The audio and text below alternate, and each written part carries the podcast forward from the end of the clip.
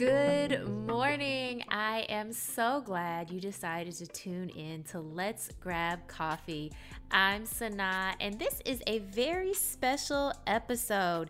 It was about a year ago that we kicked off Let's Grab Coffee here on WYXR 91.7 FM. And since then, we've got to catch up with experts and professionals from across the country who are investigating our most pressing social issues and common curiosities. I don't know about you, but I have learned so much over this past year. Now, if you're new to the show, don't worry. You can catch up on previous shows on WYXR.org or also in the podcast format, Apple, Spotify, or wherever you stream podcasts. You can also find Let's Grab Coffee there. So, we originally kicked off this show with a very timely conversation at the time with Dr. Rashawn Ray. We talked about health, policing, politics, and in fact, these are still very much shaping our daily lives even now. Now, one thing that I really love about catching up with all these different experts is that each show I learn something new. Maybe I am surprised at some of the things. Sometimes I'm even shocked at some of the things I've learned. But what I really love is when I look at my own daily life in a slightly different way. And that's exactly what happened in episode 18 when I got the opportunity to talk to Dr. Dana Miller Cotto. Now, she's an expert on math learning, and that episode we called There's No Such Thing as a Math Person. And this episode made me rethink my own relationship to math. Let's listen. Could you talk about why math learning is so important? Absolutely. So I'm going to look at it from two different ways. Um, I agree with both of them to a certain extent. Well, I agree with one of them wholeheartedly, and the other one, like, mm, it's kind of. Um, so I start with the mm, kind of, and then we'll move to the like, nope, this is the reason.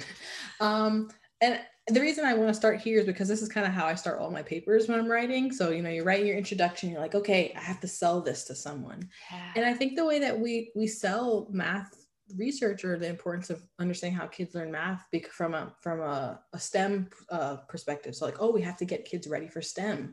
Mm-hmm. Um, one way to, and it's a very capitalistic way of thinking about it. It's just, oh, in order to be really competitive on a national, uh, international stage, or to get mm-hmm. kids interested in um, a STEM job, especially if you're coming from an under-resourced community, one way through up for upward mobility is to major in a STEM major, right? Mm-hmm. And that is a fine reason, but it's not the only reason and shouldn't be the only reason, right? I mean, if a kid wholeheartedly has all the resources to do well in math and decides, I want to write, I want to be a journalist, mm-hmm. journalist, then it's just like, well, are we going to tell them, well, you don't need to learn math, you're fine?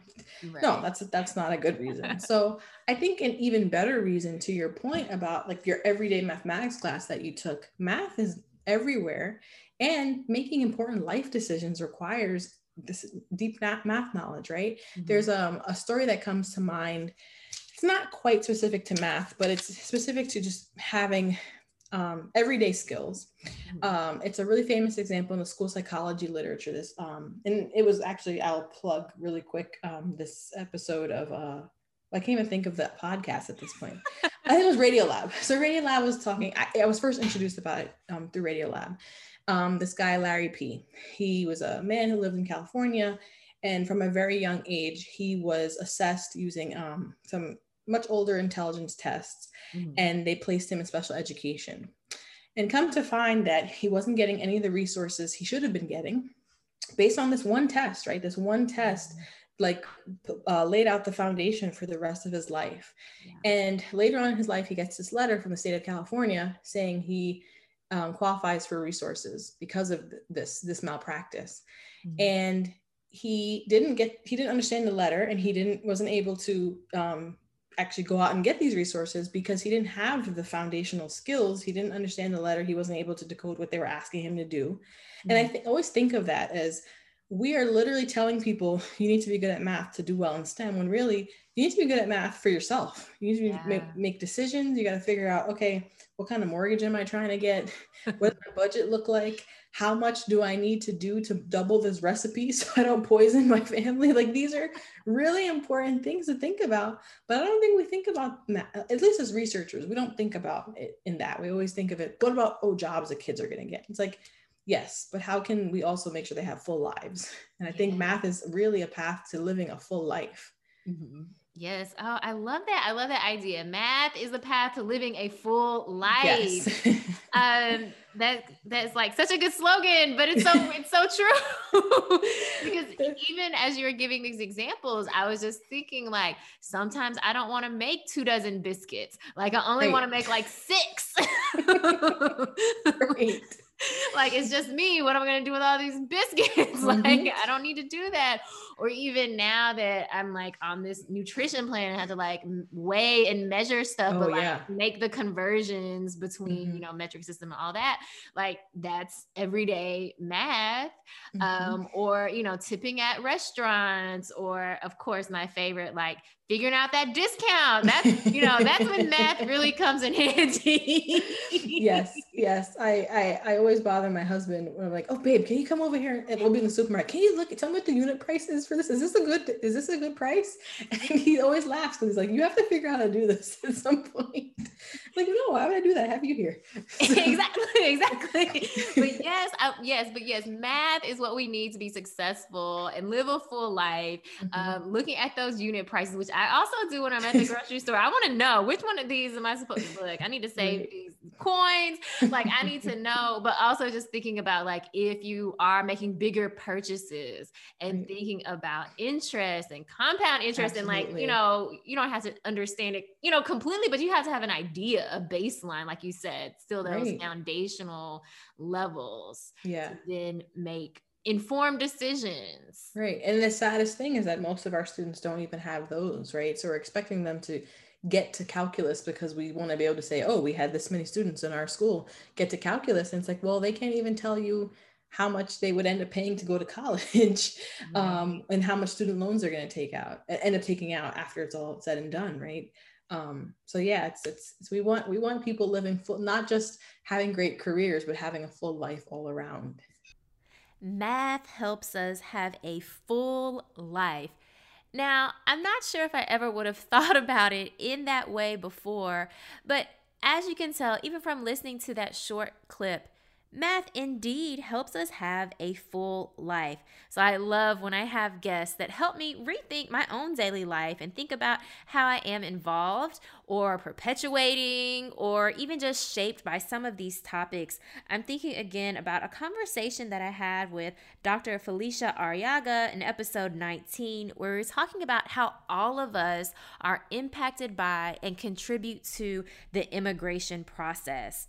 Now, another great conversation that helped me rethink or, or reframe my own relationship to something that is a very hot topic right now was episode 24 when I talked with Dr. Julius McGee about climate justice. Now, this is something that I've definitely been thinking about more and more, and you probably have too. You know, issues of climate justice, climate change, and sustainability, I think, are more and more on our minds with everything that's happening in the world. So, I got a chance to ask Dr. McGee, you know, what is climate justice?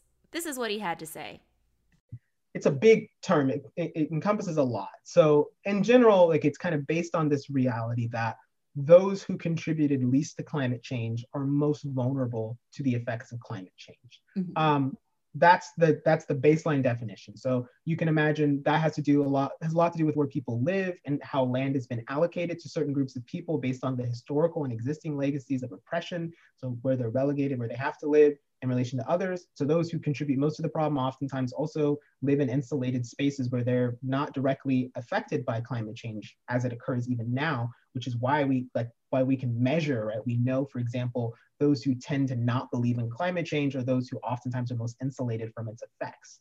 Um, so that's one way of thinking of it. The way I've approached the question in my work is to say, okay, yes, that's true. So um, we know that as as climate change unfolds, the most vulnerable populations uh, who've historically been marginalized under capitalism, but even through colonialism and all these th- patriarchy, all these things, we know these groups have, are most likely to be harmed by it.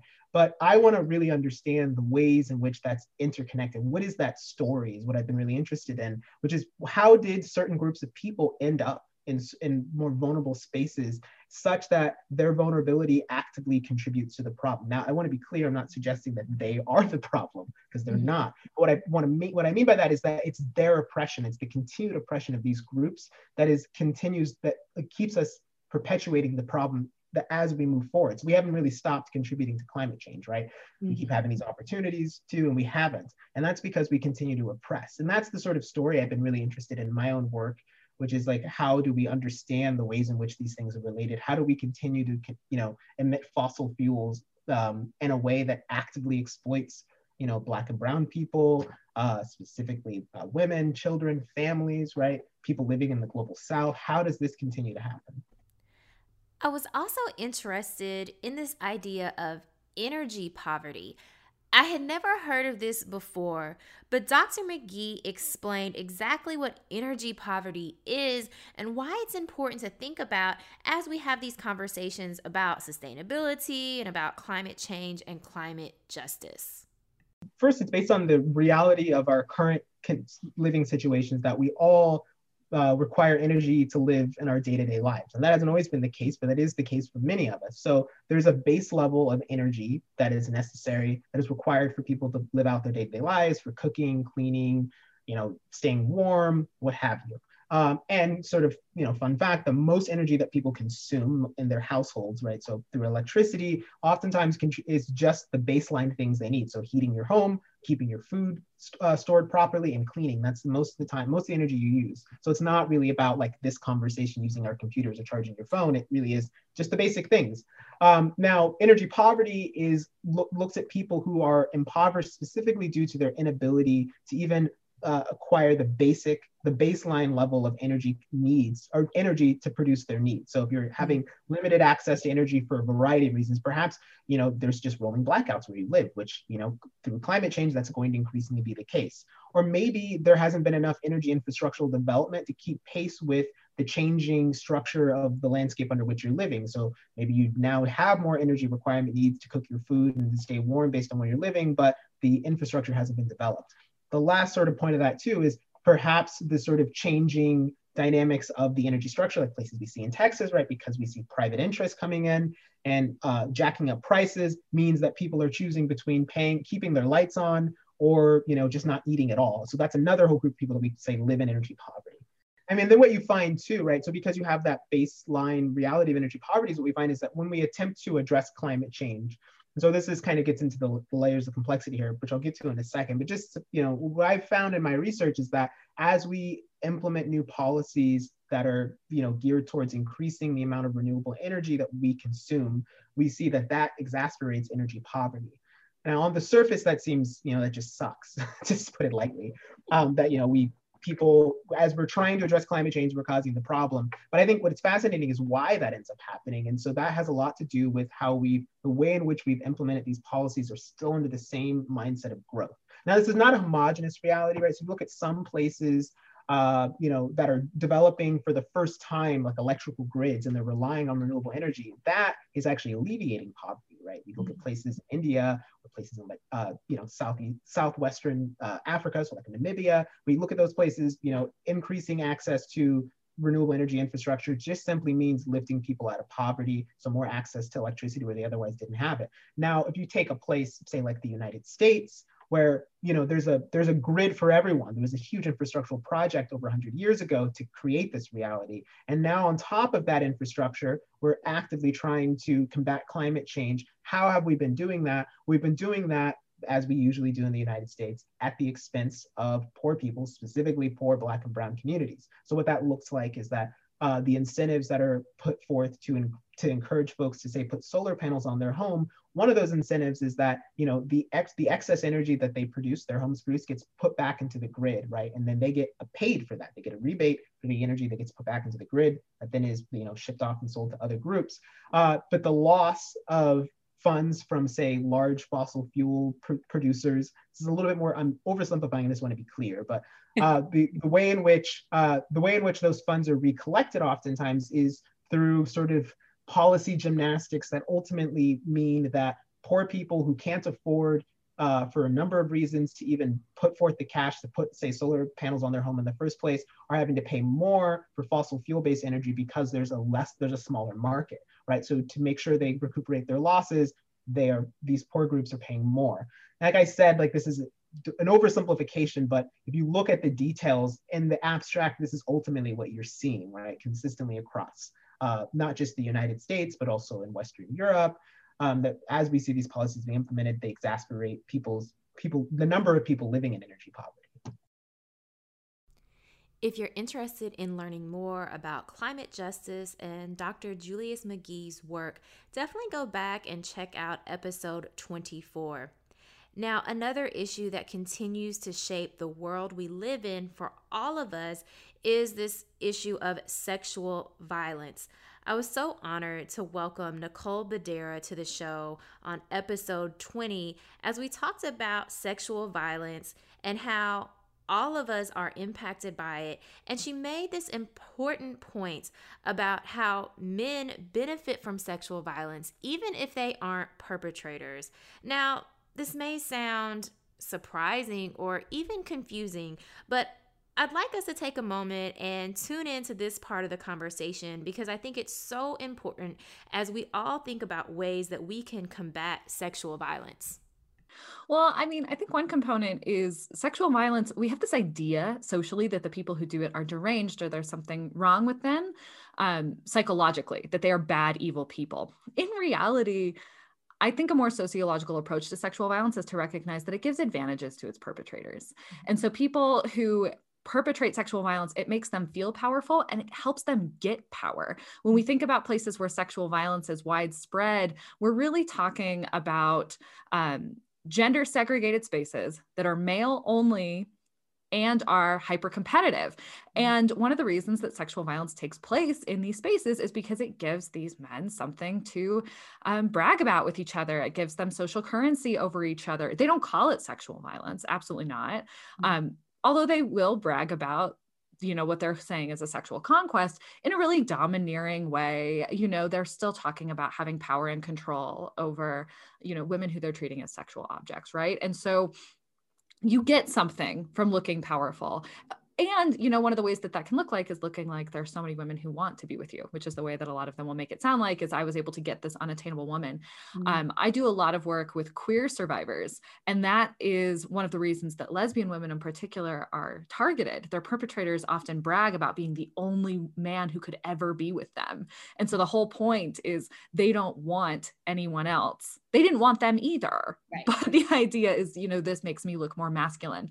This makes me look more powerful the other reason, so that's, you know, why perpetrators are invested in sexual violence. But the other reason that a lot of men as a group, and, and to some degree women, are invested in maintaining this gendered order is because all men are actually advantaged by sexual violence.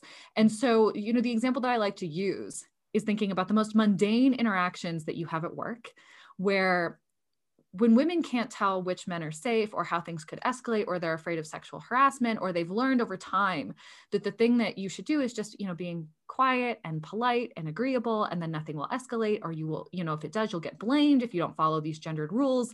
That really advantages men in places like the workplace because you know i can think about when a man comes to you with an unreasonable request where you need to get work done last minute, you need to cover for them or whatever it might be, those feelings of what if this escalates are just sort of entrenched. It, it's subconscious. We don't even think about it. We don't think, oh, I'm afraid that this person's going to physically harm me. But that's just the way that we treat, to some degree, all men, because all men, um, I think when this type of violence happens, it's usually by someone you know, someone you like, sometimes someone you love. And so it's such a deep betrayal that it leads a lot of women to feel like I actually don't have a good gauge on what's safe and what isn't. So I'm going to be cautious and protect myself all the time. And those things we do to be cautious give men more space in society, lead us to do favors for them that we wouldn't do otherwise. I mean, it's the reason why when a man comes up to a woman at a bar and she's not interested in him, she'll still like make nice conversation and she might, you know, maybe lie about having a boyfriend, but it's that same kind of dynamic of like, uh, you're an unknown. And so I have to be friendly and polite and, you know, make you feel good, make you entertain the idea that I do want you, even if I can't because I have a fake boyfriend or whatever it might be. But there are all of these little things um, that all men benefit from when it comes to you know the existence of sexual violence. It benefits all men. And so even men who don't commit acts of sexual violence a lot of them are invested in you know keeping this system going not rocking the boat too much. Um a lot of men i mean when you think about like the not all men hashtag mm-hmm. um that went viral years ago and like still hasn't gone away. One of the reasons is because um, another thing is that when there's sexual violence happening in society for other men who don't commit it, like the bar is really low for all other kinds of behavior. So they can say, well, I'm not committing acts of sexual violence, not all men. As if that's enough to be a good partner, as if that's enough. Um, it keeps us from having other conversations about things like Are you doing an equal amount of housework? Are you doing an equal amount of childcare? When the bar is just, I'm not violent, you know, like there are all of these ways that it keeps gender inequality stable. Um, and gender inequality is full of advantages for men. Thanks so much again to Nicole Bedera for coming on the show and talking about what is often a very sensitive subject, but one that is so important, a conversation that we all must have. I'll be honest, as we talked in episode 20, there are a lot of things that Nicole shared that were, in fact, uncomfortable to hear, shocking to hear, but so important if we are serious about the health and wellness of our community as a whole. So I definitely encourage you to give that episode a listen. Let's take a break. You're listening to Let's Grab Coffee on WYXR 91.7 FM. I'm Sanaa, and you're listening to Let's Grab Coffee on WYXR 91.7 FM. This is a very special episode as we're taking a look back on this past year of episodes all the wonderful folks that we've had a chance to talk to and to learn from. Now, one thing that has been a recurring theme over this past year of shows is ways to take care of ourselves. You know, there's been so much added pressure and stress with the COVID 19 pandemic. And so I found myself returning to folks who could talk to us about different ways to take care of ourselves, whether that was physical health or mental health. And one person that I got a chance to talk with was Ricky Dortch Jr. He's a nutritionist and a personal trainer. And back on episode 35, we talked about creating the best quality of life. He shared so much information around health, around fitness and exercise, and also around nutrition. And one piece of information that I thought was so important and I wanted to share again here with you today was something that we should be paying attention to when we're in the grocery store, especially when it comes to these vices or these cheat treats that we love so much. So, for individuals that have this so-called vice or the things that they like to have in moderation, right? That's fine. That's all a part of life. Um, I think the part that you know kind of trips people up is they don't pay attention to the serving size of their vice. So if you really turn that box around or that Ooh. bottle around and you pay attention to okay, one cup is my serving size or one ounce is my serving size. If you do it that way, your life will be just fine. But if you do not and you do not measure that out, you would end up having two, three serving size of your said vice. And now the nutrition label on the back starts to triple. And that's how they ended up getting tripped up. Oh, you know what? That's a good, you know, I'm so glad you mentioned that because when I found out that like a serving size of cheese is an ounce, and I don't know if y'all know this, but an ounce is nothing. it's nothing. It is absolutely nothing. And if you like cheese, you don't eat just an ounce of cheese. You probably eating about 16 ounces of cheese. and I was so hurt by that. Like, yeah. who are the people that made up the nutritional guidelines? Like, so no. many people just forget about that. Like, every single thing in our house has a label on it, right? and if you turn it around, even if you see it says eight grams of uh, carbs or eight grams of fat, right? Okay, cool. If you scroll over, it has like a dot, dot, dot, dot, dot, and it goes down to the end, right? There's another section on there that says DV percentage. Mm-hmm. That's the daily value percentage, right? Mm-hmm. So if it says this amount of uh, fat is 50% of your daily value, but you've already had three serving sizes of it, you're 150% into your daily value. You're already over 100%. Uh. And that's the part that people don't, some people probably don't even know what the DV stands for. That's your daily value intake. Yes. And that's very important. Oh, that's such good information, just right there, because I know that we all see the labels, but we often don't really investigate them and get into what you know what they really say. And often now, because so many foods are already you know labeled for us, and they're quote unquote healthy option Man. or you know healthy food, you know, we just kind of go by that front packaging mm-hmm. and say, "Oh, this is healthy," or you know, "This is organic," so it must mean that mm-hmm. it's good, or it has zero trans fat, so that mean must mean everything else is fine. Yeah. And we don't actually look on the back of the labels mm-hmm. and see. So speaking of that, what should we be looking at when we are looking at those nutritional labels? Um, so when you walk in the grocery store, you know, there's shakes out there, right? There's mm-hmm. pre-made shakes that are out there. I just throw a few names out there, like you have your Bolthouse um, and all the other fruit, you know, smoothies that are out there that are in the frozen section or the refrigerated section. When it comes to labeling, I want people to understand first. Marketing is key for you know these people that create these products. So on the front of the label, which is the marketing side of the label, the truth is on the back, marketing is on the front. That's how I like to say it, right? Okay. We can put whatever, well, the company can put whatever they want to on the front of their label to draw your eye in. Really? Right? Just anything. Anything. So you all have seen shakes that say, or smoothies that say, no sugar added.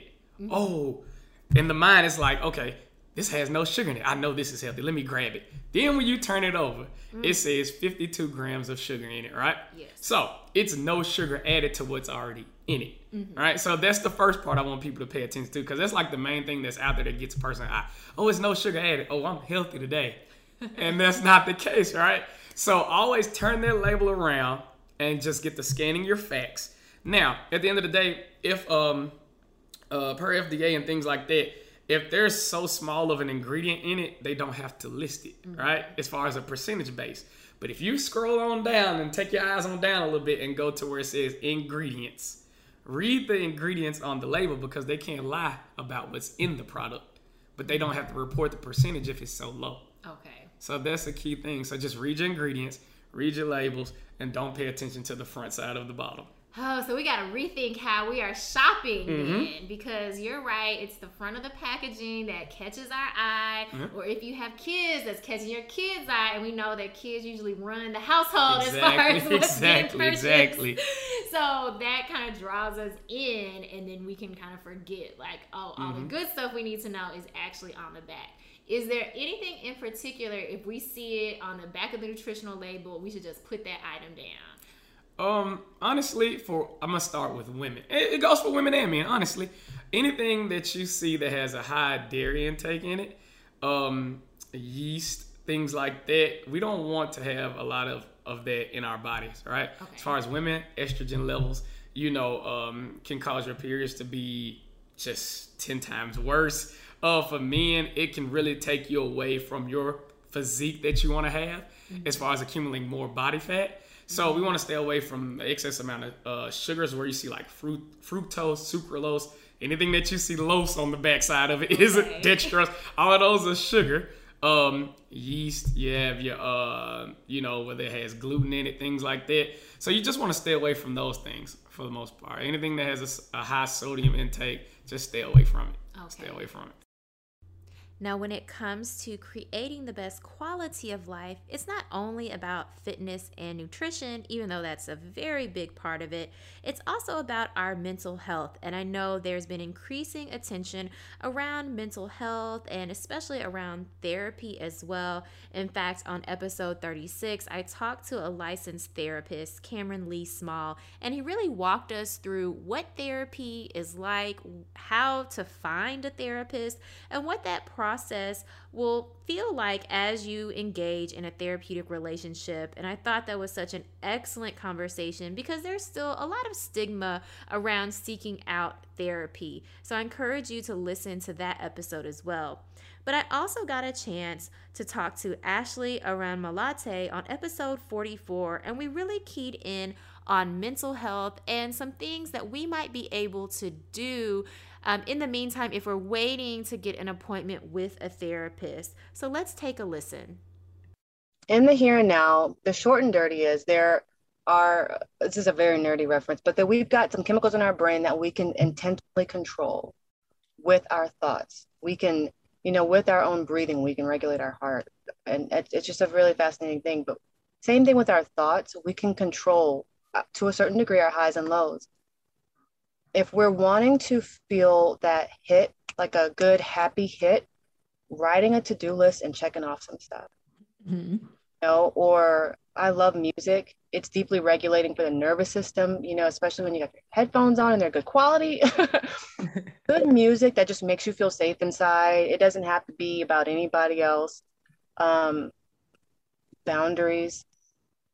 Let's talk about boundaries because, you know, a few years ago when I got really into just mindfulness practices and controlling my internal environment as well as my external as best as I could, mindfulness sounds hippy dippy, and I love trying to demystify it because scientifically, if we can control our thoughts and how we see ourselves and how we see our situation, we have the power to control our life.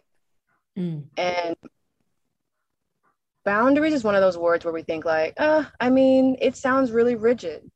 And it could feel rigid if you're not used to having order in your life or order in your mind. And there are different types of boundaries that people can in- include in self care. There's time boundaries, right? Um, I'm going to go to bed at nine o'clock every night because I know if I stay up too late, I'm going to be miserable in the morning. I'm going to oversleep for work and I'm going to self sabotage, right? Or, or hey, Sanaa, I know you're really busy, but I want to check in. I have a question I got to ask you about, you know, writing a grant and you say, Yes, I can talk to you, Ash, but I only got 30 minutes. Right. And I'm not, and I can respect that. Someone who wants to honor your boundaries will respect, like, okay, cool, 30 minutes, got it. There are um, financial boundaries. Uh, I've got my credit cards memorized because I like to online shop. That's just something I struggle with. You know, we're working through it, but financial boundaries are ways that we can just help control our own internal environment too right? You get that rush when you buy something new or if you're feeling kind of bad. But if we can be like, you know what, that money is for um, a business idea that I have, I'm going to save it. Um, being mindful of what we consume, I call it conscious consumerism. What are we looking at on TV? Mm. Are looking at on social media that might trigger us subconsciously to think certain ways about ourselves that are not serving us? Right? What are we putting in our bodies? um, at very very simply food can be used to fuel our bodies optimally or it can be used to hurt us you know the wrong food choices not being hydrated can affect our moods and i i, I want to encourage people to know that when possible right i don't think everybody should be running to the farmers market. I know everybody doesn't have the same access but even if you live in a food desert or or somewhere where you just don't have the best access, being mindful of what you're putting in your body and appreciating it and knowing that it can help serve you can are, are just basic um, self-care practices. Emotionally emotional boundaries physical boundaries i love hugs but you know maybe not every day those kind of things just to help people know that they can I, I can verbalize my needs i know how to put words to my feelings like with I feel statements. So now I feel comforted when you give me a compliment versus you may be mad. Mm. I feel mad when you say things like this. Putting words to our feelings in a different way can really help us know what we need, be consistent with those things, and know how to search out those things that fulfill our needs. You can listen to the rest of that episode and any of these other shows that I've talked about and highlighted so far this morning on WYXR.org or in podcast format on Apple, Spotify, or any streaming platform. Just look for Let's Grab Coffee, WYXR, and you can listen to the complete show. Over the past year, there have been so many impacts to our mental health, whether COVID 19 pandemic, continual acts of racial violence, or even all of the natural disasters that we've been experiencing around the United States. There's no way for us to know how these events might impact us, but we can, of course, engage in some of the practices that Ashley outlined, but those are not the only ways that we can channel our energy. Recently, I talked to Maya Sain, a digital artist, and they talked about how they use their art to raise awareness to a variety of issues that are happening in society, but also how they are able to use their art to showcase different aspects of people, of places, and of issues in ways that are also joyful. In this clip, we talk about one of their very first collaborations and the event that sparked it. Let's tune in. The collaboration um, basically started, I made this illustration. Well, let me back it up, back it up all the way up. Um, at some point, um, my health had taken a um, it had taken a route that I did not see desirable. So I was making myself exercise more, get out the house more, especially during the pandemic when we are literally like stuck inside. So I was going to the parks, definitely running, walking, just making sure I kept my body um, active and to also produce like dopamine and all the other great yeah. things that keep you happy and nice. Um, but once um, that story about Arbery, um, it was just very upsetting to know that two um, men thought it was um, their right to take a life away um, of this black man who was in this like who just running in the neighborhood very similar to what i do every day and literally was killed for just being a regular person just running down the street like getting his exercise just being a fitness like enthusiast and these people were like you're in this wrong neighborhood and they shot him and that really made me angry. That made me very disturbed. And I just didn't know how to go about it. And that's how I came up with the illustration. And that's what that illustration was just like a person running in the bag that said, let me run, because I'm like, I should be able to do whatever I want to do. And also, um, if I'm in a situation like, why would you choose to how, like how can you justify taking someone's life in someone's life and this person has not done anything to you and they're not interrupt they're not harming you in any way they're just existing and that just um, took a turn for me. That was really a emotional response that i felt very passionate about and uh, my friend came to me and was like hey i think we should uh, use that design so we can donate to the cause, you know, for, you know, because people were going out, you know, rioting, going to jail, you know, all this stuff. So we wanted to make money to get bailout money to make sure mm-hmm. that people had the funding. So, like, you know, the person who passed, like, you know, like make sure that they had money in order to, uh, you know, do funeral costs and stuff like that. And then just donating to just different organizations who, cared about you know black lives so that that collaboration was a big thing for me i was not expecting the turnout that it did i'm appreciative of it but that that collaboration was not about me that was just bringing awareness and like just having a reaction or response to something that black people like me see every day and being like i'm tired. Um and so that was that was just a big uh project for me and Harrison did such a great job just helping me through all of that and i can't wait to work with him in the future like we're going to do something mm-hmm. so yeah yes yes i love that illustration i love the shirts and you know i think it brought attention to multiple issues. Of course, the specific issue of Ahmaud Arbery's life being taken by two white supremacists, um, but yes. also, as you mentioned, the broader issue of Black folks being profiled and not being able to just enjoy a leisure activity or a health activity. in their all. own communities, right? Exactly. Yes. And I think, you know, for some folks, um, they're not aware of that, that Black people are thinking about can I even go for a run in my own neighborhood? Do I need to have ID on me? How can I prove that I belong here, um, here in my community, here in this nation, right here as a human being? And so I think that was so important. Um, again, your work is so joyful even when it is talking, of course, about a very important issue, but I think it also gives folks some encouragement, right? Mm-hmm. And a sense of um, being seen. And I think that's yes. so important. Oh, I love the way that you worded that. That was fantastic.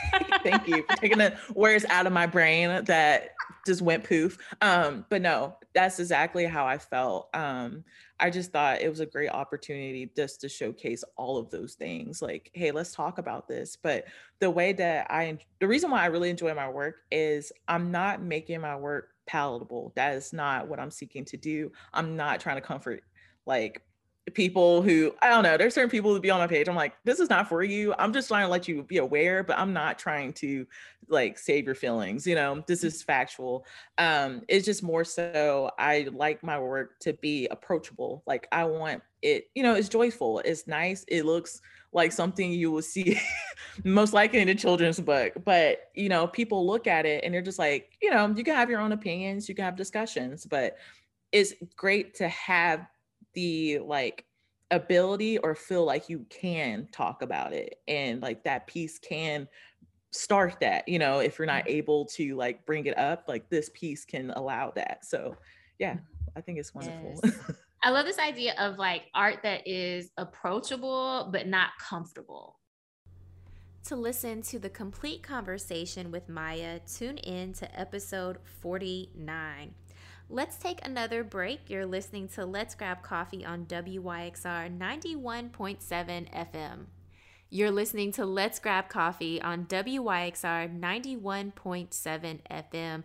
I'm Sanaa, and this is a very special show. It was just a year ago that Let's Grab Coffee hit the airwaves, and I've been able to bring you in depth conversations with experts from across the country who are investigating our most pressing social issues and common curiosities.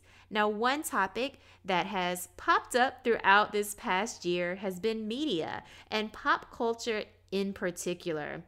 Back on episode 12, I got a chance to catch up with Dr. Melissa Brown, and we talked about digital media and black feminism, and we even talked about the hit show P Valley.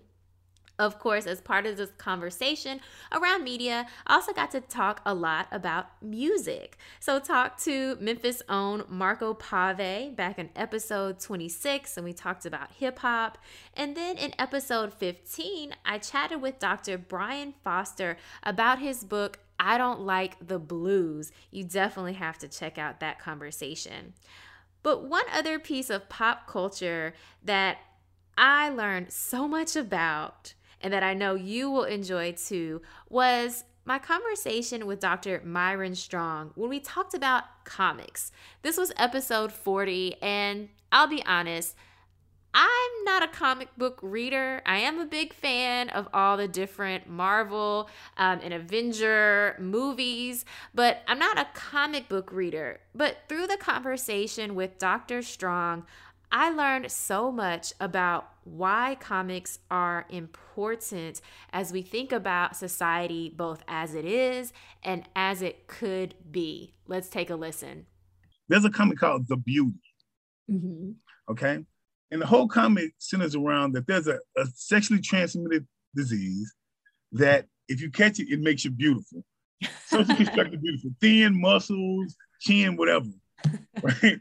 The catch is you only have 800 days from catching it, or you're gonna blow up. You spontaneously explode. Still, you have more than half the U.S. population who are trying to get the STD, even though they know they only got 800 days left, so they can live this this life in beauty. So it's a really interesting critique of what beauty is, because mm-hmm. it's told through vignettes, the ways in which people use beauty to escape and or the way they use beauty to benefit. So it's a really exploration around the ideal of beauty that's really sort of nuanced. right? So you have trans characters in there using beauty as a way to escape. You mm-hmm. have people who are criminals who are, you know, 300 pounds doing a bunch of crime, beauty, they're escaping. You have people who hate beauty and they're doing, they're mutilating themselves mm-hmm. so that mm. they don't fit in. But it's also because so many people are trying to catch the beauty, there is no real connection to people, right? Mm-hmm. Because people are looking at you and saying, oh, you're attractive, you must have this beauty, and they just want to sleep with you. But there's no value in who you are and all this stuff. So I think it's an excellent exploration to all the complication around beauty. Mm-hmm. Um, I, think also there's another comment called faith that that is the, the maybe the one the one comic that I, I found that embraces the idea that she's a plus size super uh, powered person. Mm-hmm. I mean, I'm not talking about 150 pounds. Like she's 280, five five. She embracing it. So this idea that she embraces how she looks and she's this powerful person and character, I think is something that challenges. You're just talking about just general narratives in terms of gender and beauty. I'm like, wow.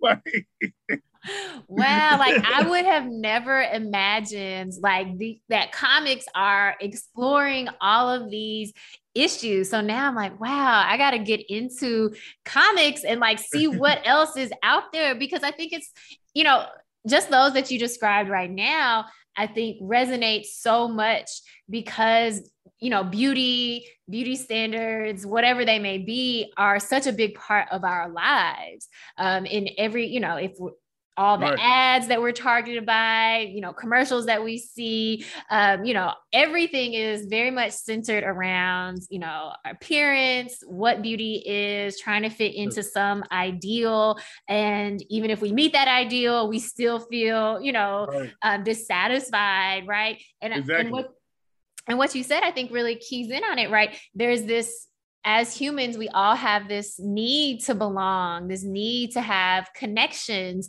And are we going about those in ways that are really producing the healthy connections and healthy sense of belonging?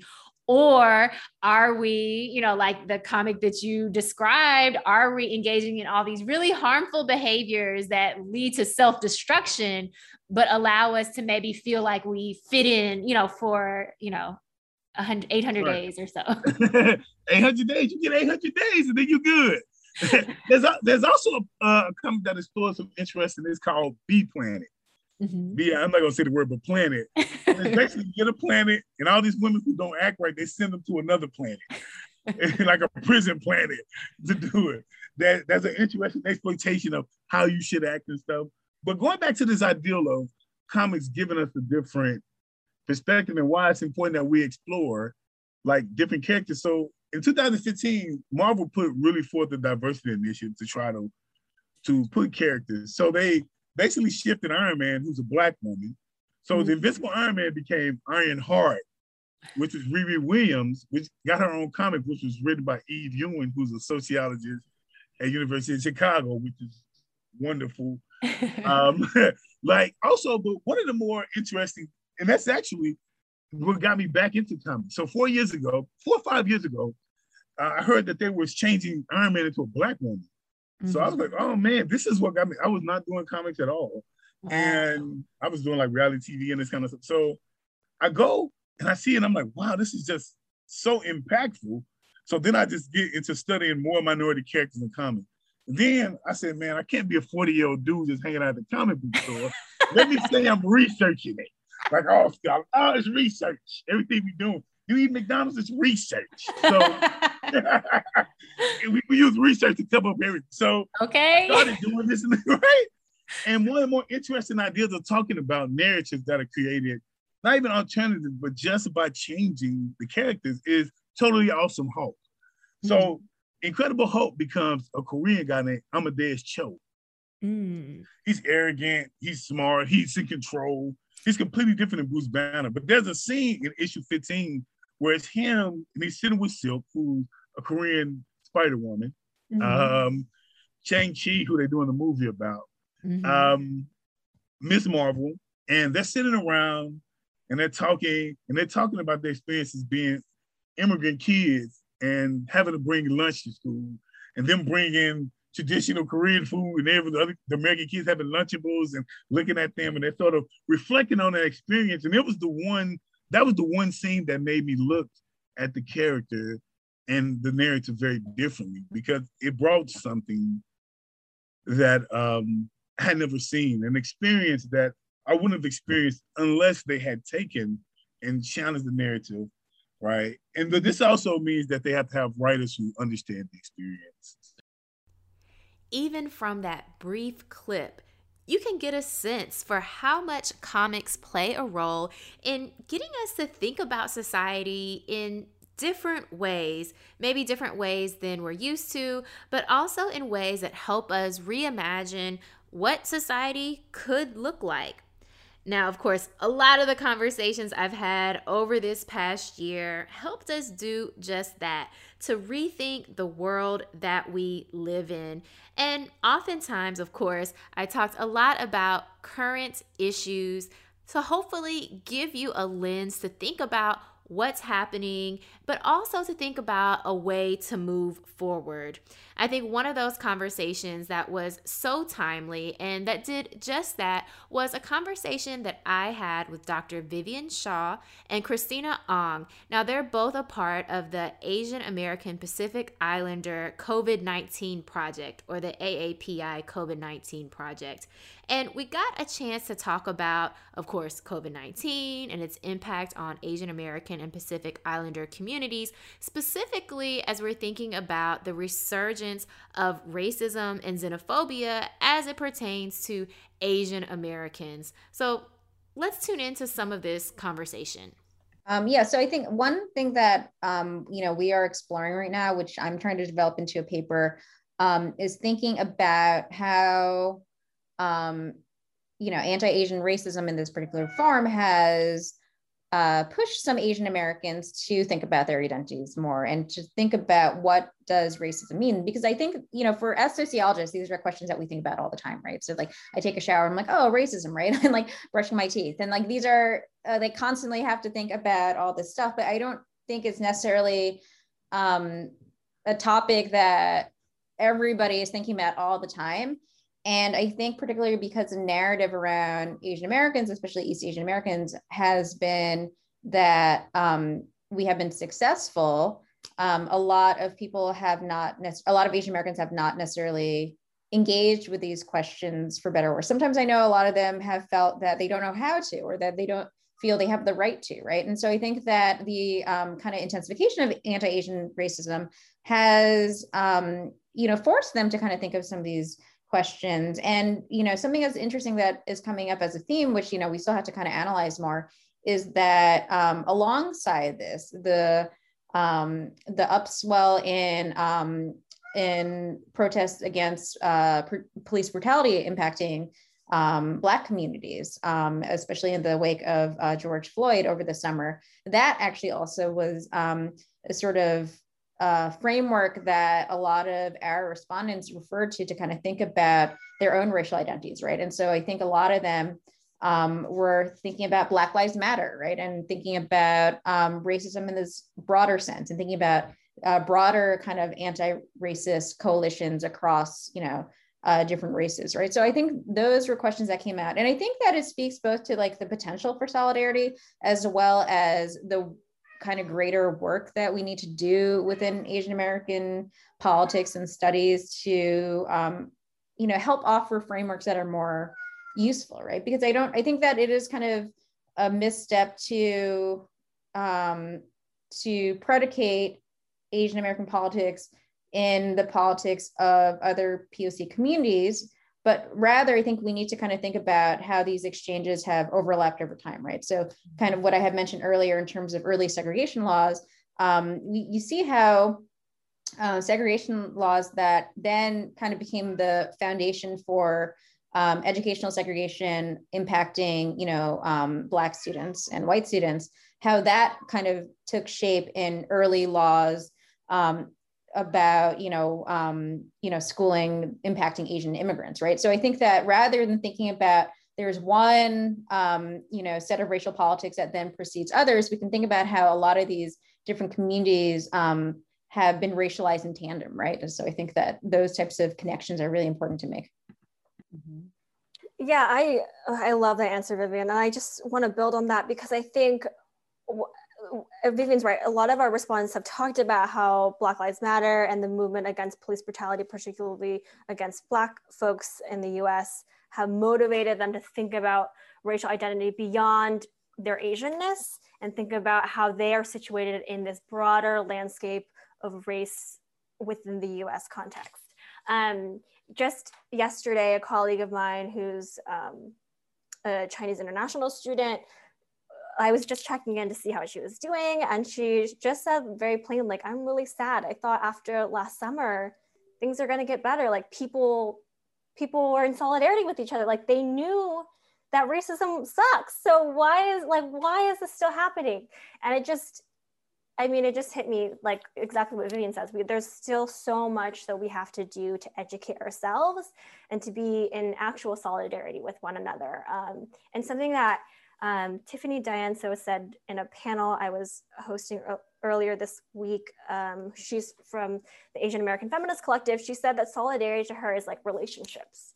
And when you think about the ways that you're in relation with your friends or your family, it's sort of innate that, yeah, you care about them, you're in solidarity with them, you want what's best for them. It's not even a question of like political um, affiliation or anything. It's like you care about that person because you have a relationship with that person, um, for better or worse. And so I try and think about that when we're doing our research, when we're thinking about the broader movement for justice for people of color in, in this country and in the greater world um, like how, how would i want a friend of mine who is of a different race or ability or gender identity to feel when i'm when i'm with them and like how, how do i want to be like so in support of them um, and that's helped me a little bit i think in in framing how to move forward because it's been hard this week mm-hmm. And you know, just to kind of tag onto that, um, I think what that also uh, points to is the need to think about process, right? When we uh, talk about solidarity, uh, oftentimes people focus again, like on this um, kind of the framework of an event, right, or trigger. Uh, people um, and you know just kind of give you a very concrete example um, my book project looks at that in the context of mobilization after the 2011 fukushima nuclear disaster right? This moment kind of being treated as an awakening that then uh, drew out um, people who would not have kind of considered themselves activists before to then get involved with this um, but what i kind of found was that um, precisely because the moment was so powerful in creating this momentum, it uh, attempted to kind of gloss over a lot of these existing tensions and did so in a way that was really complicated, right? And so I think similarly, we often, um, you know, as a you know general public, respond to a moment or respond to um, a something that seems like a crisis and then just want to jump in and act on it. And i think that's a very human um, impulse but really when you think about what makes more you know the most effective forms of organizing it is organizing that has been going on for a while that has been uh, you know developed and maintained over years. And i think like right now for instance you know there's a lot of attention to red canary song um, because they're of their work organizing massage workers um, but they didn't just come out in response to the atlanta shooting they have been they've existed for a long time uh, to organize people. And so I think similarly, um, when we think about developing relationships and developing solidarity, it involves um, thinking about how how are people connected to each other and how do you build upon that in a way that honors people's contributions um, rather than you know creating a situation in which people feel exploited. That was episode 21 with Dr. Vivian Shaw and Christina Ong. And one thing that I think is so important is how all of these conversations, the issues and the topics, and even the strategies that I've discussed with my guests, they're still so relevant today. If you'd like to listen to these shows in their entirety, please go to wyxr.org All of Let's Grab Coffee is archived there, and you can also subscribe wherever you stream podcasts. Just search for Let's Grab Coffee WYXR. Well, we're almost at the end of our time this morning. I hope you've enjoyed this review of Let's Grab Coffee one year on air. It's been such a pleasure to be able to connect with you every week. This is definitely a highlight of my week, and I look forward to seeing you back here next Monday morning at 11 a.m. This is Let's Grab Coffee on WYXR 91.7 FM. I'm Sanaa.